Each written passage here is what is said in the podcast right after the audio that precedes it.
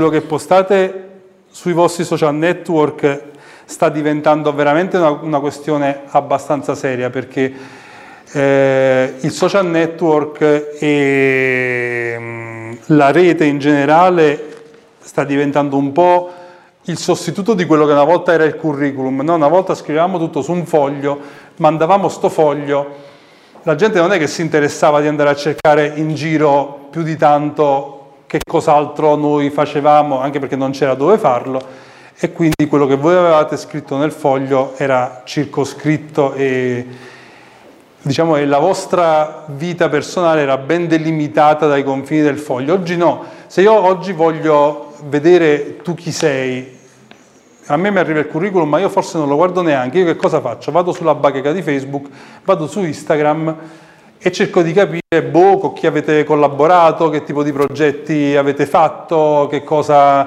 quali sono le vostre idee, che senso estetico avete, insomma cerco di farmi un'idea di voi chi siete da lì, non più dal curriculum.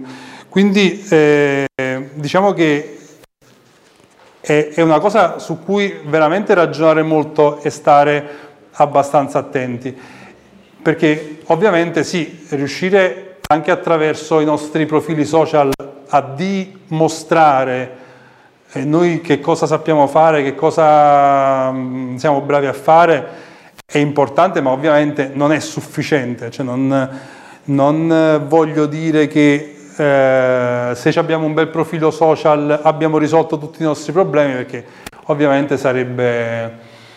Ovviamente non è così.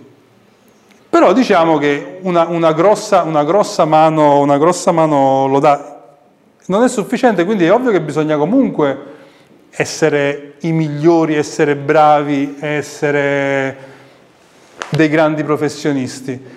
Però, insomma, se ce la diamo una mano a raccontarlo, a farlo passare, a farlo vedere che cosa siamo in grado di fare, ovviamente eh, stiamo dando una mano a noi stessi perché possiamo saper fare le cose più belle del mondo, ma ovviamente se nessuno lo viene a sapere non serve a niente e continueremo a rimanere magari nell'anonimato.